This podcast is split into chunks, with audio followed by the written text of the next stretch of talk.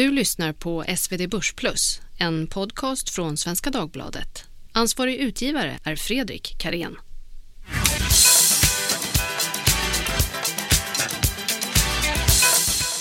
Hej allihopa! Eh, välkomna till eh, podcasten SvD Börsplus. Plus.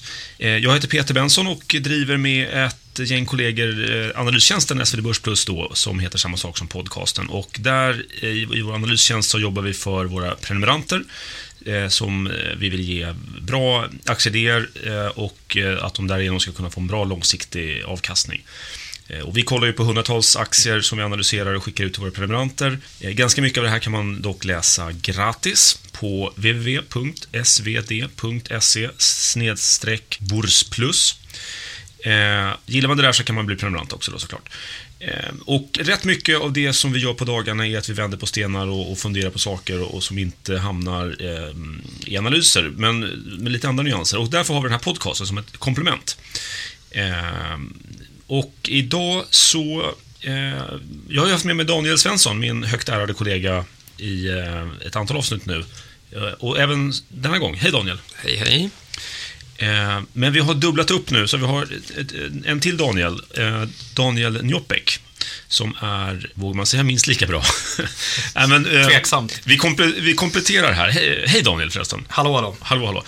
Eh, men vi, vi har ju... Ehm, Eh, jag och Daniel Svensson är väl lite mer kategorin... Eh, eller om, om Jopek är uh, ung och hungrig så är väl vi mer i kategorin gamla och törstiga då kanske. Men, uh, och, och, du är en uh, relativt nybakad handelsstudent, jobbat på SE-banken och, och Iden och Gerge och lite annat och är superduktig, kan jag avslöja. Precis, det, det, stämmer. Och har hållit på med aktier sedan, sedan 2008 kan man säga, så det var en bra timing att börja där vid finanskrisen. Ehm, och du tappade inte sugen då? Nej, tvärtom. Nej. Ehm, jag kom in efter att eh, kurserna hade gått ner. Så att, ja, du menar så? så Okej. Okay. Ja, det var bra. Det blev extra bra. Ja, ja. Okej. Okay. Men då har du, är du en lärdom fattigare om du inte var med om en eh, ja, 50% nedgång. förvisso. Ja, men det kanske kommer. Vad, vad, tänker du på när du, eller vad, vad tittar du på när du kollar på aktier och börs och vad, vad har du för stora principer? Ja, men man kan väl säga att strategin har förändrats lite över tid. Från att eh, inte ha någon strategi alls och, och, och eh, eh liksom köpa blint på storbanksrekommendationer till att jag hade en liten period där det var lite mer nyckeltalsdrivet och lite mm. redovisningsdrivet och mycket så här kapitaleffektivitet och avkastning och, och sådana saker. Ganska värde, value investeringsfilosofi Ja, det kan man väl säga. Eller? Inte i det här att, att man gräver i, i, de, i den djupaste skiten, men mycket liksom ja, mycket historiska nyckeltal ja. och, och, den biten och kanske inte riktigt lika bra koll på, på verksamheten och framtiden. Mm. Eh, sen in på en period under, under handelstiden som var lite mer, eh, lite mer forskningspräglad kan man säga. Mm. Forskningsbolag eh, eller att du forskade? Nej, att, så att säga så här, lite mer baserad på hur liksom, finansforskning tycker ah, att man ska bedriva. Okay inte det här CAPM-stuket, men, men lite så här, vilken typ av aktier har, har överpresterat generellt? Mm -hmm. Lite så här, småbolagsfaktorer och lite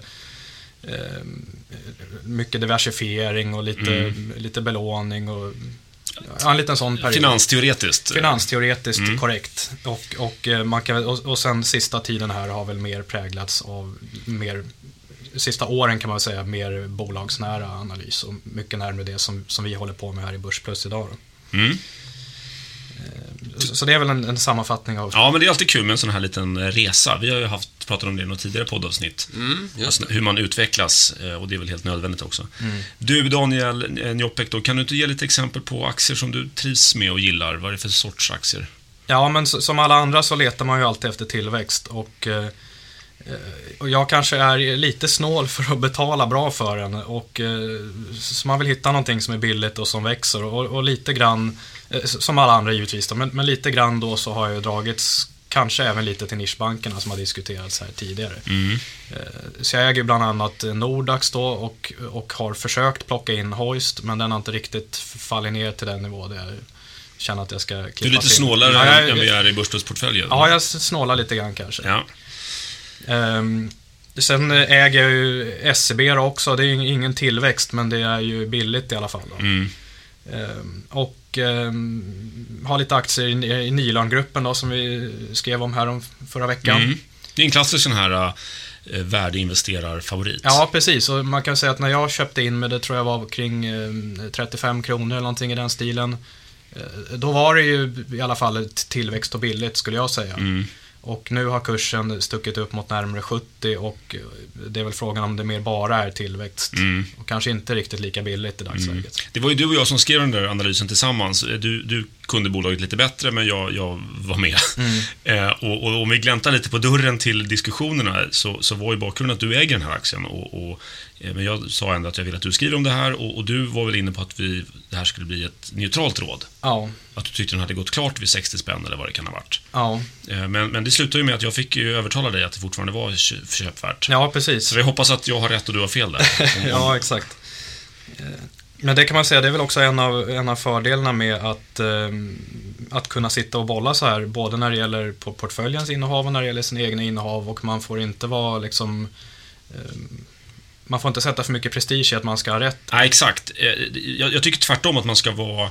Man ska se, man ska vara, det ska vara ett plus i kanten varenda gång man, eh, man ändrar sig, faktiskt. Så, så länge det är väl underbyggt och man gör det på basis av mer information och att man är liksom, har blivit lite smartare, lite klokare. Mm, verkligen.